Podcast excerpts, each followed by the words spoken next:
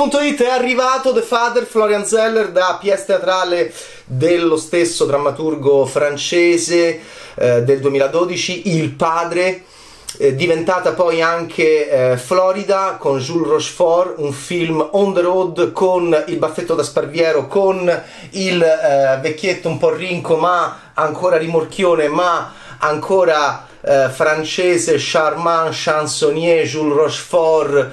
Florian Zeller negli ultimi anni eh, si è specializzato a teatro e anche scrivendo delle bellissime sceneggiature per commedie sul maschio francese in crisi di mezza età o anche di terza età che sbava un po' dietro alle sbarbine, che è alla ricerca di una nuova giovinezza e che è un po' sperduto nel bosco della senilità, ma quello che noi abbiamo visto di Florian Zeller negli ultimi anni come sceneggiatore, perché è un grande drammaturgo che viene dal teatro, eh, The Father è una delle sue PS più famose già del 2012, ma le ultime cose che abbiamo visto al cinema di Florian Zeller come sceneggiatore sono gli ottimi Tutti pazzi in casa mia di Patrice Leconte 2015 con Christian Clavier commedia scoppiettante, borghese, entrate e uscite di casa, maschio appunto patriarca, in crisi, amorazzi, giovani, mia moglie la voglio mollare tutti pazzi in casa mia, io che faccio, voglio ancora andare in buca, noi italiani abbiamo avuto appunto grossi problemi con questo tipo di maschio anche a livello politico.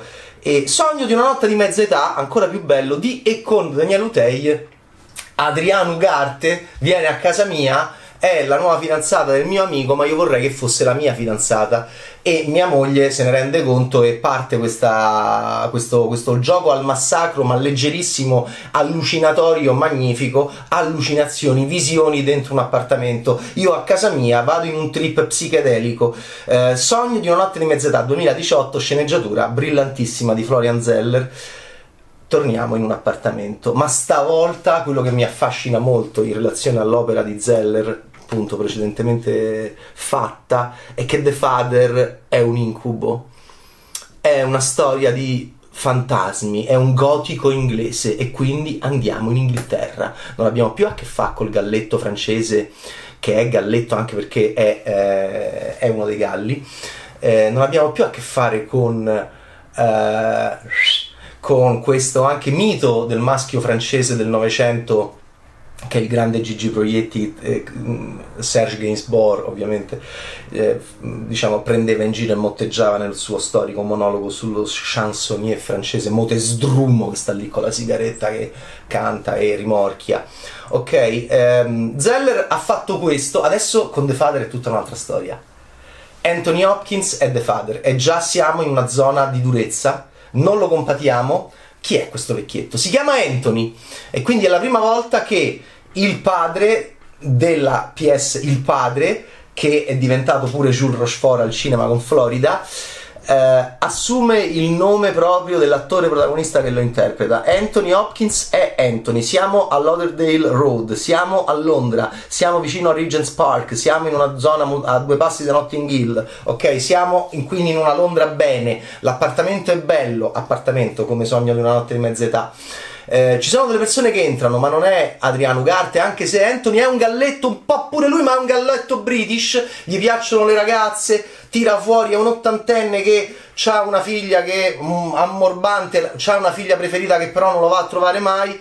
E la figlia ammorbante è interpretata da, uh, da Olivia Colman molto bene, molto fragile, molto, con questo sorriso disarmante. E devo dire che Zeller a questo punto esce dalla, dalla crisi sogno di una notte di mezz'età in chiave di commedia del galletto francese ed entra nell'incubo inglese.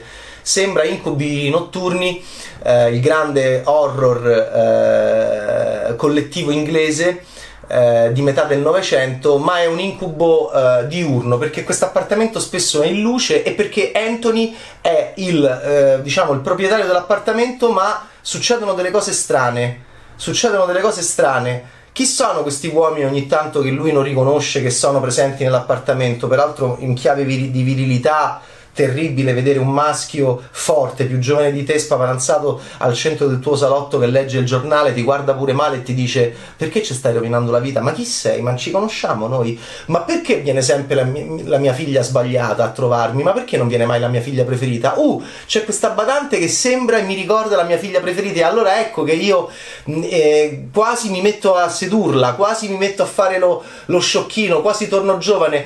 Ma chi è che mi frega sempre l'orologio? Ma qualcuno mi frega frega sempre l'orologio o so io che me lo dimentico in bagno? Eh, guardate, è un film eccezionale, è veramente un... È, la, è, il primo film da regista di Florian Zeller, quindi non sappiamo veramente, è giovane, non sappiamo veramente dove andrà questo autore, sappiamo da dove è venuto, e cioè da questa idea, da questa declinazione del maschile all'interno di opere in cui il maschile è in crisi di mezza età o anche di terza età in una chiave di leggerezza. D'altronde Florida con Jules Rochefort che doveva essere il Don Chisciotte di Terry Gilliam, attore terribilmente simpatico e terribilmente chansonnier galletto francese, eh, però veramente nemmeno vagamente minaccioso in chiave sessuale, lo sappiamo, una delle facce più amabili e simpatiche per tutti, uomini, donne, eh, della storia Ecco, eh, Florida era stato già un adattamento di, de, del suo Il Padre, commedia eh, dramma teatrale del 2012. Questo The Father, che ha appunto il titolo inglese, è una versione inglese. Gli attori sono inglesi. C'è più contegno, c'è più incubo, c'è più thriller, ma è un thriller senza killer, è un giallo senza assassinio e forse anche senza assassino, eppure è un film che fa molta paura. Eh, andate assolutamente di corsa a vederlo, esce nei nostri cinema, è stato un trionfatore già di questa edizione dell'Oscar, Zeller era in collegamento e ha vinto appunto sceneggiatura adattata dalla sua PS e Anthony Hopkins a sorpresa perché il favorito era Chadwick Boseman ha vinto miglior attore protagonista. Perché Hopkins è fondamentale? Perché Hopkins è sempre ancora sempre Hannibal Lecter e quindi è sublime il lavoro che fa Zeller sul nostro immaginario e sulla collocazione di Anthony Hopkins nel nostro immaginario. Non dobbiamo compatirlo troppo Anthony, Anthony è forte perché è Anthony Hopkins.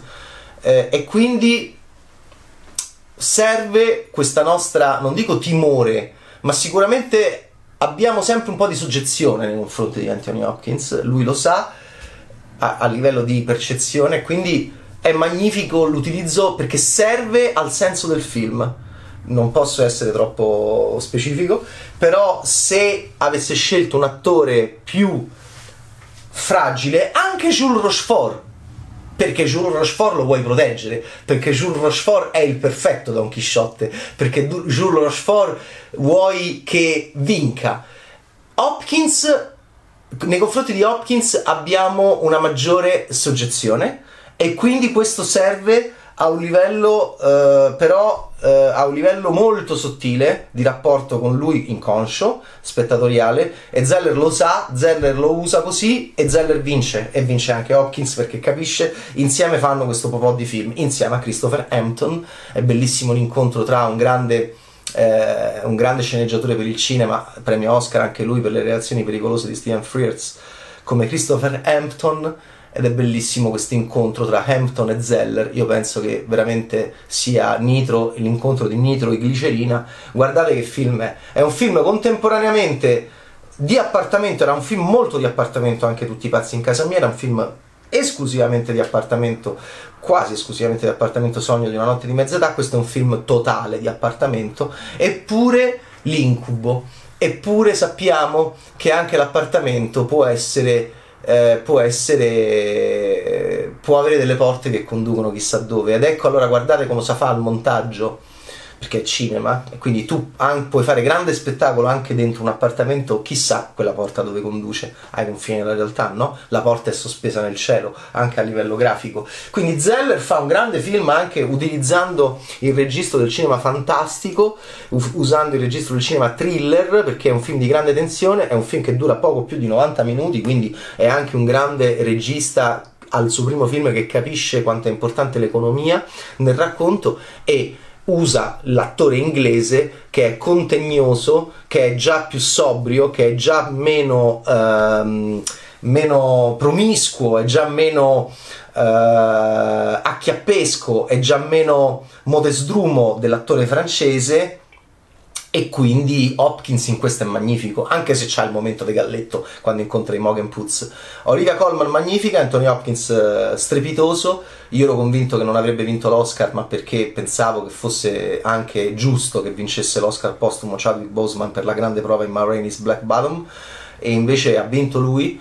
E Mark Gatiss lo conosciamo, scrittore, autore televisivo fondamentale per Sherlock, grande attore anche nella favorita di Lantimos.